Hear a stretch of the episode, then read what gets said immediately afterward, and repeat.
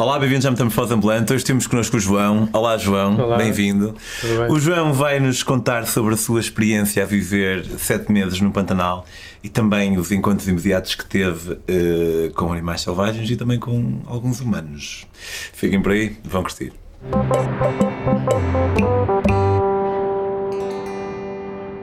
Olá, João. Olá, tudo bem, Pedro? Tudo. O, então, tu, tu tiraste... Uh, tu estudaste em Coimbra, nós, se calhar até nos cruzamos lá algures. Uh, eu acho que nunca falámos mesmo, mas se calhar cruzámos Coimbra como toda a gente. Tu ias ao Pinto? Ia ao Pinto, ali na zona da Rua das Matemáticas, e foi nos mesmos anos, somos mais ou menos a mesma idade. Yeah. Então acredito que sim. É possível. Sim. E o um, que é que estudaste em Coimbra? E eu estudei, que não é mesmo em Coimbra, é na Escola Superior Agrária, que é do outro lado, que é em São Martinho do Bispo. Sim, sim. Estudei ecoturismo.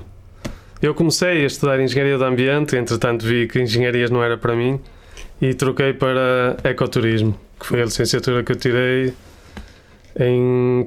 que não foi na altura em que estive contigo, porque eu deixei a universidade em stand-by de... dos meus vinte e seis aos vinte e nove anos, que foi depois quando eu entrei outra vez. Entre os vinte e seis e vinte e nove, o que é que fizeste? Não, nessa época é que eu fiz o ah, curso, o curso okay, de ecoturismo. O de Engenharia do Ambiente é que tem sido, foi na mesma altura do que quando tu estavas na universidade, okay. que, não, que não terminei. Não era para ti, decidiste fazer outra cena. Sim, e depois foste... estive a fazer voluntariados a, e a viajar bastante. Para onde é que andaste? Uh, eu depois, como não sabia muito bem o que fazer, andei à procura de uns voluntariados e passei algum tempo na Roménia a fazer voluntariado com crianças e com teatro. Depois estive uma época em Inglaterra, depois dei uma volta pela Europa, daí estive a viver na Ucrânia um bocadinho, porque encontrei um trabalho num hostel, assim um bocadinho sem, sem saber. Fui convidado por uma pessoa para ir lá trabalhar e como não tinha muitos planos nessa altura, fiquei uns meses lá na Ucrânia. Tu organizas viagens para, com a Landscape para a Roménia, não é? Sim, e um dos destinos que eu tenho como líder de viagens é a Roménia. Porque estiveste lá e curtes e então... Porque fui, a primeira vez foi em dois mil e sete e desde aí já fui bastantes vezes e já agora já consigo falar, consigo comunicar na língua deles, que é uma das coisas que eu gosto quando estou a viajar, que é mais fácil de entender, interagir, e como eu falo romeno agora ajuda um bocadinho mais nessa interação. yeah, yeah, yeah. E tenho ido quase todos os anos. Ok, então depois tu voltaste, fizeste, tiraste o curso de ecoturismo. Sim. E depois voltei quando tinha vinte e seis anos e dos vinte e seis aos vinte e nove tirei esse curso e quando terminei decidi candidatar-me a um trabalho num dos destinos que eu sempre quis visitar, que era a Amazônia, Pantanal, no Brasil. E passado um mês... Como é que vais à net e procuras trabalhos para... Uh, Como é que funciona isso? Eu tra... procurei por pousadas, ecolodges, que eu sabia que às vezes eles precisavam de guias, tradutores, porque os, os guias locais... que têm muito conhecimento da fauna e flora, só que pecam por, só falam português. E eu sabia que havia um pouco essa procura de guias que falassem português e outras línguas. Então andei à procura de algumas pousadas, tanto no Pantanal como na Amazónia, e uma delas no Pantanal respondeu-me a dizer, bora, vamos lá. Ok. E então, o, o, o Pantanal... É na Amazónia? Não, não pois, eu sempre, e muitas vezes quando eu falo, as pessoas pensam que é a mesma coisa, mas não é, e, e é bem diferente. Enquanto que a Amazónia é uma rainforest, é floresta tropical e bem densa, o Pantanal é uma planície alagada temporariamente. Ou seja, uh, não tem montanhas quase nenhumas, é bem plano, é uma espécie de savana, com algumas ilhas de florestas, mas... Não, não densas como, na, como na, numa floresta amazónica, e que durante metade do ano os rios enchem tanto que alagam por uma, uma extensão enorme de terra que fica quase a parecer um mar, aquilo.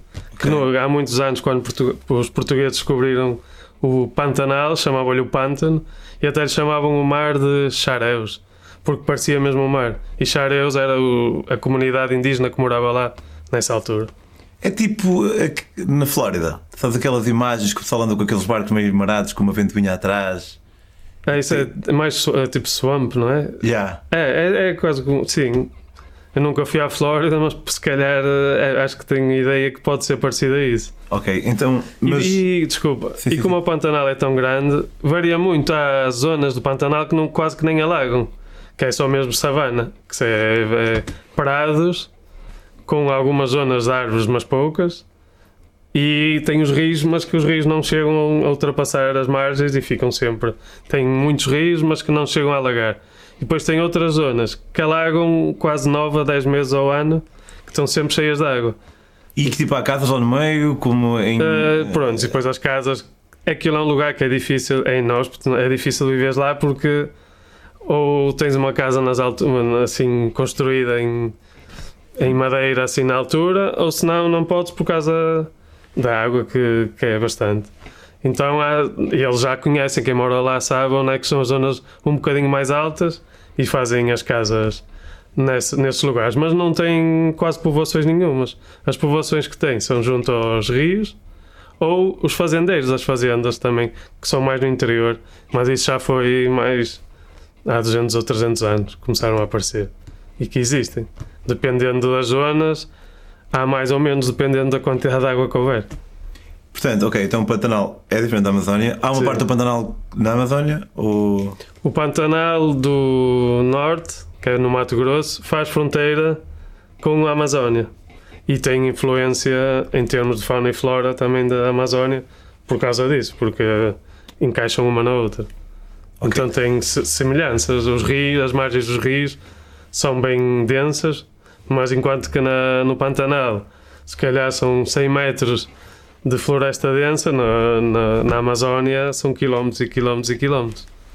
E tu quando foste para lá, foste, foste para onde e foste fazer o quê? Eu fiquei a trabalhar no Mato Grosso do Sul, que é um dos estados onde o Pantanal se encontra, e eu vi, trabalhava e vivia numa pousada, que era a Pousada Aguapé, que fica mais ou menos a duas horas da civilização, vamos dizer, que já estou mesmo no meio do Pantanal.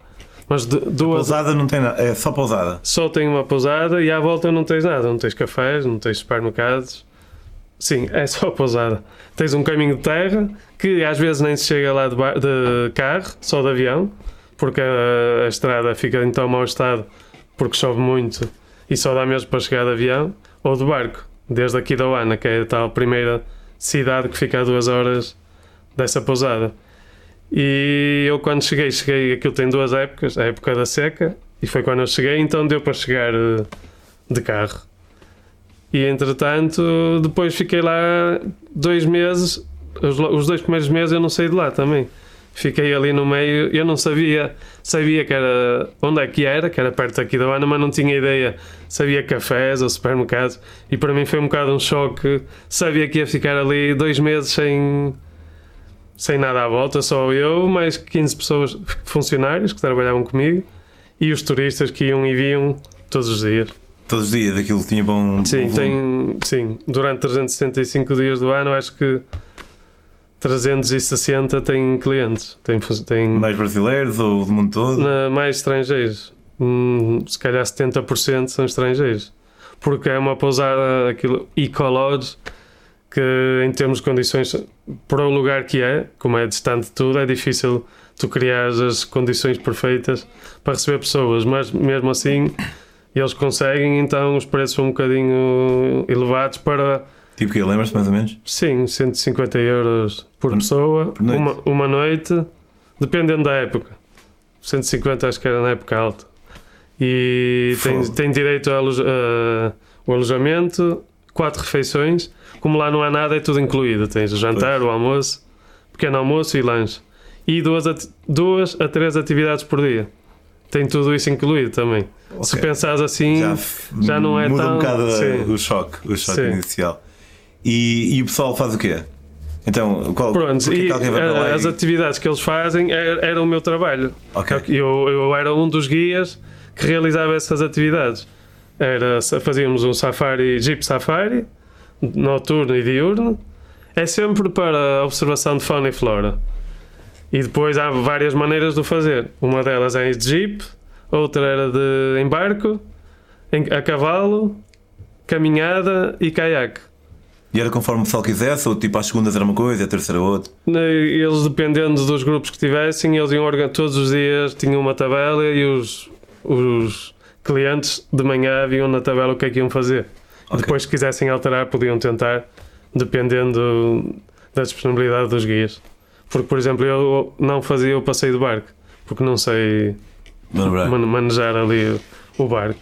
Então, mas fazia, fazia, o resto, fazia de jeep, safari, a cavalo, que aprendi lá. Aliás, na Escola Superior Agrária de Coimbra, temos aulas de cavalo para aprender a... a Sério? Sim. E, mas aquilo é como tudo que tu aprendes na universidade, da teoria e da prática. Ali tivemos prática. É como foi... aprender flauta no quinto ano. É. Andei cinco vezes a cavalo e cheguei lá e disse que sabia andar. E eles... No primeiro dia meti-me em cima do cavalo e quase caí logo. E eles, ah, é, sim, eu aprendi na universidade, mas não foi... Mas pronto, mas depois aprendi rápido.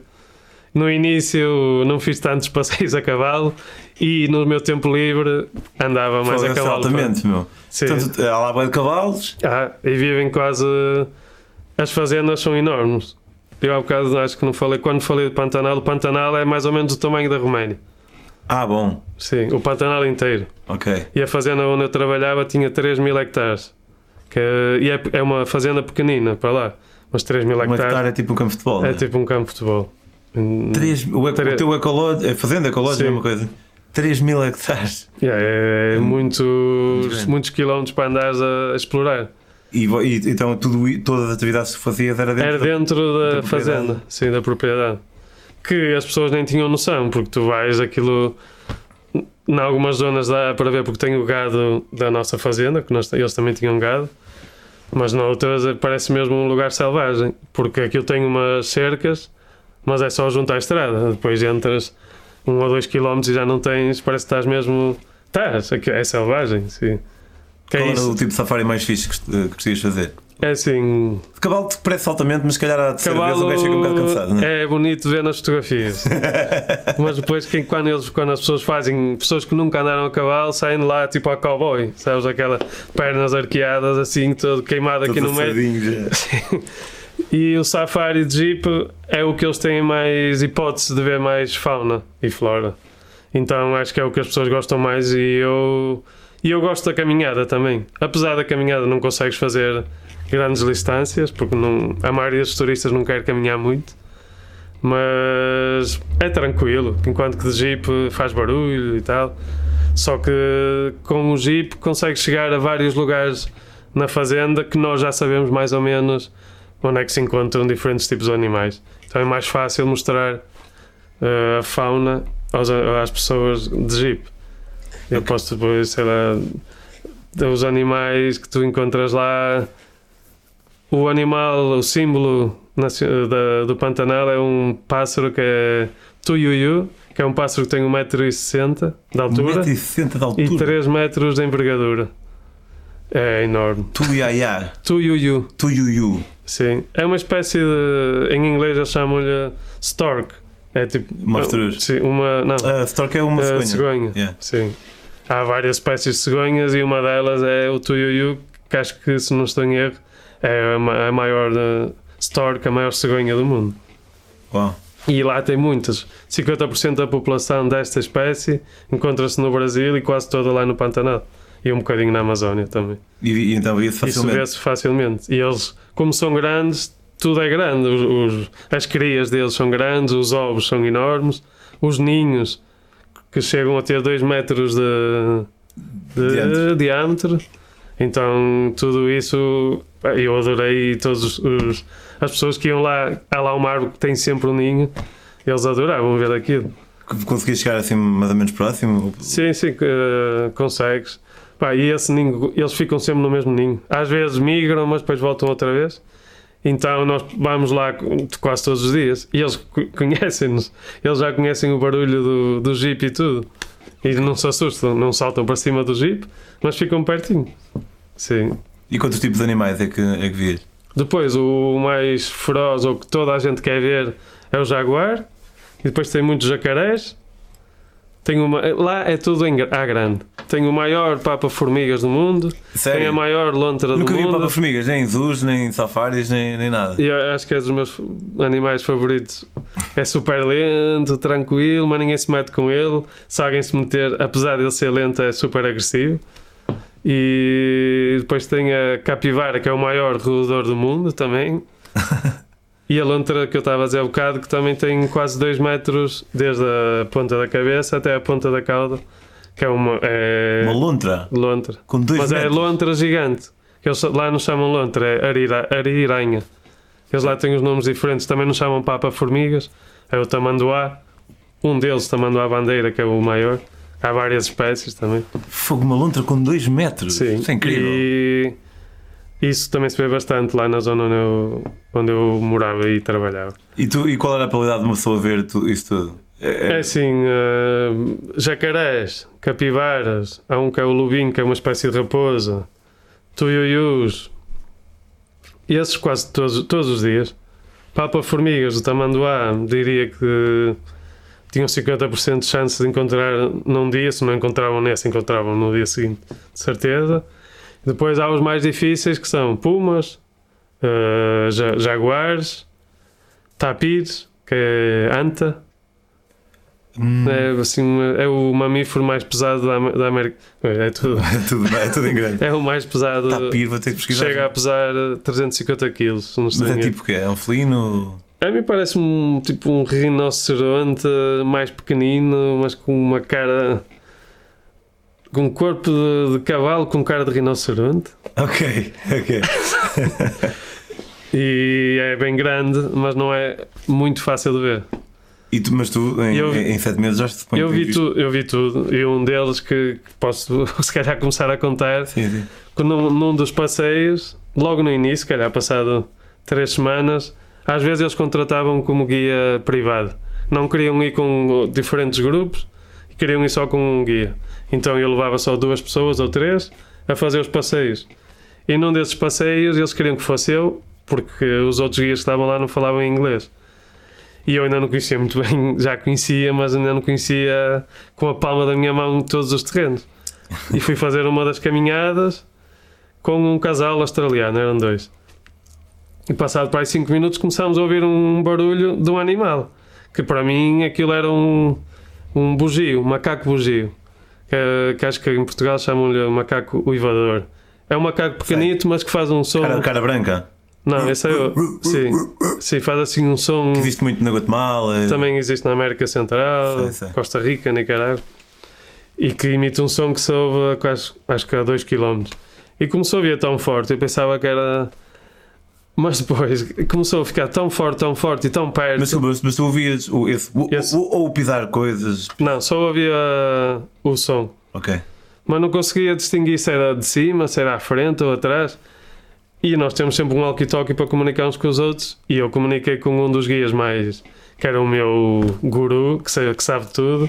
E, e perguntei, Fabiano, olha, ouve aqui este som e diz-me o que é que é. E ele diz-me logo, João, é um jaguar. Eu, a sério, ele, pá, de, não corras, caminha devagar para trás, sempre sem virar as costas, e vai-te embora daí. E, mas, mas tu não sabes onde é que ele está. E eu não sabia, mas não tinha sido de trás, porque nós tínhamos caminhado, certo. Não tínhamos visto nada, então eu pensei que a melhor destino, o melhor destino a tomar era voltar para trás. Sempre com as costas, sempre virado para a frente, em caso ele aparecesse, mesmo que se ele aparecesse... Não há muito a fazer. Um, um monstro de cento e vinte quilos, eu não, não iria conseguir me proteger nem a mim, nem, a, nem aos yeah. clientes. E, e disseste-lhes? E eu disse, uh, tentei manter a calma, como estou quase sempre, e disse que era um jaguar que estava perto, que eles não, são, não costumam atacar, uh, mas de qualquer forma é melhor não caminharmos em direção a ele e voltarmos para trás. E uma das, a senhora desse casal entrou em pânico. Começou a respirar, sabes quando? Sim, quase que desmaiou. Sim. Eu também a ficar em pânico. Pá, liguei outra vez para o walkie-talkie e pedi a alguém para vir com um jeep, que aquilo lá dá para andar por todos os lados com o jeep, e que tentámos andar para trás e entretanto chegou o jeep. E nós não chegámos a, a ter o jaguar em frente, mas enquanto ela respirava e tal, aí sim começámos a ouvir uh, passos, assim, pegadas, algo... Só que ele nunca se aproximou de nós. Aliás, ele deve-se ter afastado com o som, porque realmente eles não costumam atacar. Só se tiverem crias por perto ou se estiverem a morrer à fome. E, entretanto, a rapariga acalmou, porque ouviu-se realmente os passos a irem cada vez mais embora, mais uh, para longe. e, e chegou o Jeep, a senhora saltou para cima do Jeep e foi esse o momento que esse casal teve. Nessa altura estavam cheios de medo, mas quando chegaram lá à pousada estavam todos felizes de contar a toda a gente que tiveram perto de um jaguar, porque um jaguar se calhar lá vê-se uma vez de três em três meses. Assim, e, e quando tu viste um jaguar mesmo, mas, mas na outra altura chegaste a ver? E cheguei a ver, não na minha pousada, porque depois eu também estive noutros lugares, cheguei a ver nas margens do, de um dos rios do, do Pantanal. Porque também se fazem passeios, porque como o Pantanal é tão grande e eu já conhecia bem aquela zona, queria conhecer uma zona diferente e fui a uma outra zona onde diziam que também havia bastante jaguares e realmente fiz um passeio de barco através com um outro guia e consegui observar dois, dois jaguares de perto, assim, sei lá, uh, não esta distância, o dobro do que daqui a, a ti. Uau! E, e, e tiveste outro tipo de situações em que tiveste assim um bocado ah, mais, mais medo? Sim, pá, e aquilo lá era tudo novo para mim. Eu não estava habituado aos mosquitos, que eu nunca vi tantos mosquitos como lá. Eu, eu dizia sempre que nunca era atacado por mosquitos, mas lá realmente, eu como estava lá todos os dias e nunca me habituei. Pensei que passado sete meses que eles iam... Não usavas repelente nem nada? No início não usava, porque dizia, pá, não vou meter repelente durante sete meses. Pois. Depois comecei a usar para ver se aquilo acalmava, mas também não. E depois deixei de usar e no final já estava ali meio habituado. Picavam, mas eu já quase que não sentia comichão, então não fazia nada. Aí picavam mesmo, não era só fechados? Não, não, não. Picavam. As pernas, ficava com as pernas todas, até aqui os tornoz... a zona dos tornozelos e as mãos. Pá, e eu andava de jeep, à noite nós fazíamos safaris noturnos e eu era...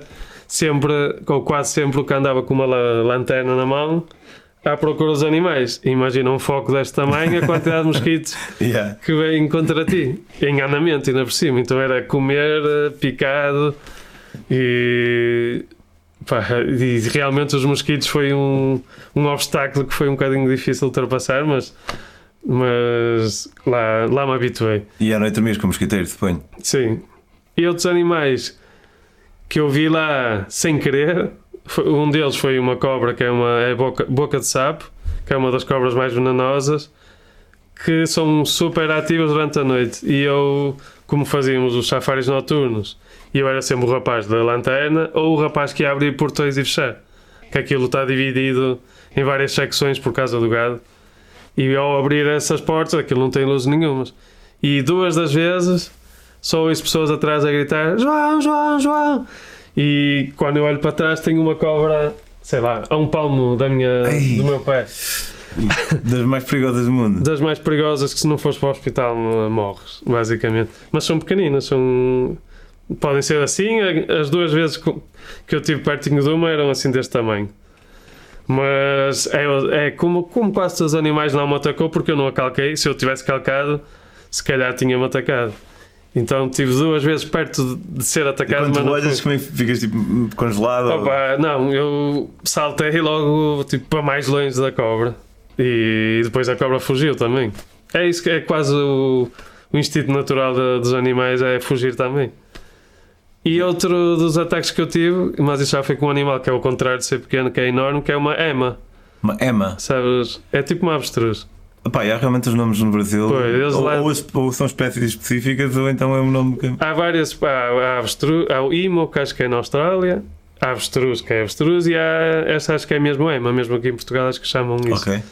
Que é parecida a uma avestruz, tem um metro e sessenta também, corre super rápido, tipo sessenta quilómetros por hora, e num dos dias que eu andava, não estava a trabalhar, fui com esse guia, o meu amigo, que era o guru lá da zona, e encontramos um ninho de, de uma ema. E eles, a casa, uma, um macho, uma fêmea acasala com cinco machos. Então tem muitos ovos, tem vinte e cinco ovos. E nesse ninho que nós encontramos estava cheio de ovos. Pá, e não se deve fazer, mas o guia que estava comigo pegou num dos ovos, que disse que ia fazer uh, omelete. uma omelete. E chegámos ao... São ovos grandes, uh, não é? Assim. E chegámos ao, à pousada... E não fez, ovo, não fez ovos nenhuns, nem omelete, porque nasceu o bebê. A sério? Yeah. Pronto. Fogo, e tu viste? Eu não, eu não, o momento que ele nasceu não vi. Mas viste o bebê? Vi o bebê depois. E que depois... tamanho é que tem? Eu também dou, ah, pá, não é? Pá, é assim. Foda-se, é incrível. Ele vai, ele como... O ovo é pá, é assim. É pá, é o tamanho do ovo. Um bocadinho maior, porque ele está assim dobrado. E passado uns meses, aquilo cresce num instante. E ele nunca se habituou. Nós punhamos sempre uh, para ver se ele ia embora, mas no início nós dávamos de comer, porque senão... E esse rapaz dava-lhe de comer, era tipo o pai dele. Então foi ficando. E quando ele, quando ele já estava grande, um dia, não sei porquê, sabes o que é? Veres uma avestruz, uma ema, a correr atrás de mim. Pá, e eu... A primeira coisa que eu pensei foi, vou correr também. Mas em dois segundos ela mandou-me ao chão completamente. Sério? Que com alta picada, uma cabeçada? Uh, assim com o peito, que eu até fiquei com medo porque elas têm grandes garras também. E se elas te acertam com a pata, podem-te chegar a, a aleijar bastante. Mas não, foi com o peito, com a corrida, mandou-me ao chão, bic, uh, bicou-me, pai, duas vezes aqui no pescoço. Pá, depois... Uh, Foi super estranho. Como é que tu lutas contra uma ema? Ele não tem braços, não é? E eu com os braços a tentar agarrar no pescoço, ela a correr com o peito. Depois não sei qual, porque ela parou, deu a, virou as costas e foi-se embora. Oh, pá, mas a partir desse dia, sempre que eu vejo emas agora, tenho um bocado de receio. Tenho medo que ela venha a correr atrás de mim. Imagino, pois. Sim.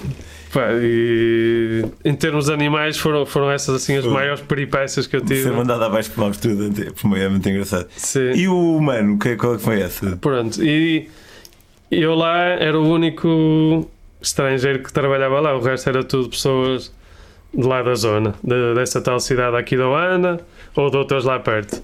E são pessoas que sempre trabalharam em fazendas, mas a maioria delas nunca tinha trabalhado com turismo. E eles gostavam, gostam dessa parte de, da pecuária, mas não, não lhes interessa tanto o contacto com outras pessoas de outros países, porque eles estão tranquilos na vida deles e não entendem porque é que têm que andar, têm que andar ali a explicar coisas a pessoas que vêm de outros países. Pronto, e havia um desses, um rapaz, que era o Pica-Pau, de apelido, que era peão. O trabalho dele era é, tomar conta do gado. Só que de vez em quando, quando há muitos turistas, a gerente do hotel pede-lhe sempre para, para nos vir ajudar, aos guias. E esse rapaz, desde o início, não sei porquê, nunca, nunca se deu comigo. Ele dizia que eu ia para lá roubar os trabalhos dele, que ganhava dez vezes mais, mas eu, na verdade, eu tinha o mesmo salário do que eles, tinha as mesmas condições de alojamento, que não são muito boas, enquanto que os alojamentos para, para os turistas são...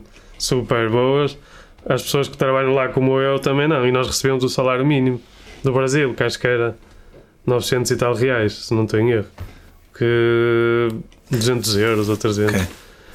E num desses dias que nós éramos supostos trabalhar juntos, esse rapaz, como não gosta de fazer isso, nunca vai ver lá a tabela de quem é que vai trabalhar com quem, e fui eu que tive que lhe dizer que ele ia outra vez trabalhar comigo. Isso foi às oito da manhã e ele começou logo a reclamar, ai, não vou nada, não vou nada. Eu apenas lhe disse, a culpa não é minha, se não quiseres trabalhar comigo, fala com a gerência, eu não posso fazer nada. Mas o homem, o rapaz, ficou todo revoltado, mas foi-se embora. E passado para aí uma hora, não é que, que ouço alguém a chegar junto ao meu quarto, eu estava dentro do quarto, com eles têm sempre uns, umas facas desse tamanho, e eu abro a porta e ele tenta-me acertar. Sério? Direito com a faca. Foda-se, incrível. Eu, agora até fico nervoso e lá então fiquei branco. E ele não, não me acerta e eu estou assim mesmo ao lado dele, agarro e digo calma, calma. Pá, e depois ele deve ter vindo, deve ter sido um momento de loucura e depois acalmou e depois não me tentou mais atacar. Só que aquela coisa... Foda-se, no momento... Quase tentou matar, de certa forma. Sim. E eu fiquei todo... Pá, comecei aos berros com ele também, que nunca faço na minha vida, berrar com alguém. Pá, depois ele acalmou e não se passou mais nada, mas aquele foi ali uns segundos, claro, que eu temi pela vida, claro, basicamente. Fónix. Pá, e depois tive que falar com a gerência, porque tinha receio, fiquei com receio, porque aquilo, imagina, os nossos quartos são todos uns ao lado dos outros, não tem fechaduras, não tem nada, ele podia vir quando quisesse e tentar fazer outra vez. Eu fiquei com medo que ele pudesse fazer algo, algo semelhante ao que, ao que fez naquele dia. E falei com o gerente e eles disseram que despediram. Pois, não é, não é, é, é uma justa causa, acho eu. Apesar de ser um miúdo, ele tinha dezasseis anos. Mas é mal demais isso, não é como... Ah, uma vez fui trabalhar bêbado ou uma coisa qualquer assim, de menos, é uma coisa mesmo a sério. Mas isso é frequente, uh, conflitos entre eles.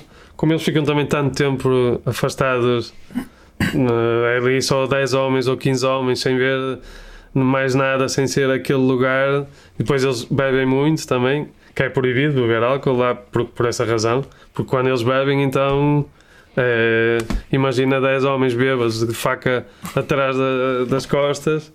Yeah. Muito, quase todos os fins de semana há conflitos, mesmo nas cidades próximas, que é de facas, para tipo dar-te a ganhar. Muito bem, muito obrigado. O Nada. João vai voltar, ainda nos vai contar mais histórias num, num episódio futuro. Mas entretanto, se quiserem acompanhar as suas aventuras, o, o João, tu és guia, tu és líder, guia, líder. da Landscape para a Roménia e para outro sítio qualquer? E, ou... de momento, para a Mir Highway. Para a Mir Highway. Então, Tajiquistão, Kirguistão. No site da Landscape podem encontrar lá as viagens do João, caso queiram viajar com ele. E, e também podem acompanhar as suas aventuras no Instagram em Johnny Anda às Voltas, uhum. correto? Um, quanto a mim, se quiserem acompanhar as minhas próprias aventuras, podem fazê-lo em Pedro On The Road, no Instagram. Se curtiram esta história e estes episódios e querem ver mais e mais e mais, subscrevam o canal. E despeçam-se de dois euros por mês. Uh, podem apoiar no Patreon, em patreon ponto com barra Metamorfose Ambulante, com apenas dois euros. Bem, já faz muita diferença. Um, pá, certamente alguns de vocês já viram mais de cinquenta episódios. dois euritos, pá, nem que seja durante uns meses e depois cancelam, façam o que quiserem. Mas, obviamente, se não puderem, está tudo. Somos amigos da mesma. Uma maneira mais indireta que tenho de apoiar a Metamorfose é comprando os meus livros. Temos aqui o Vago, que é o meu livro mais recente. Nesta viagem eu fiz a América Central toda à boleia.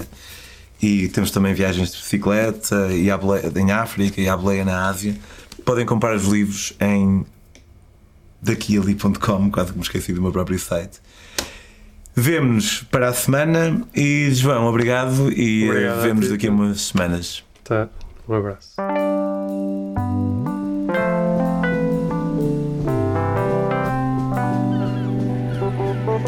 Oh.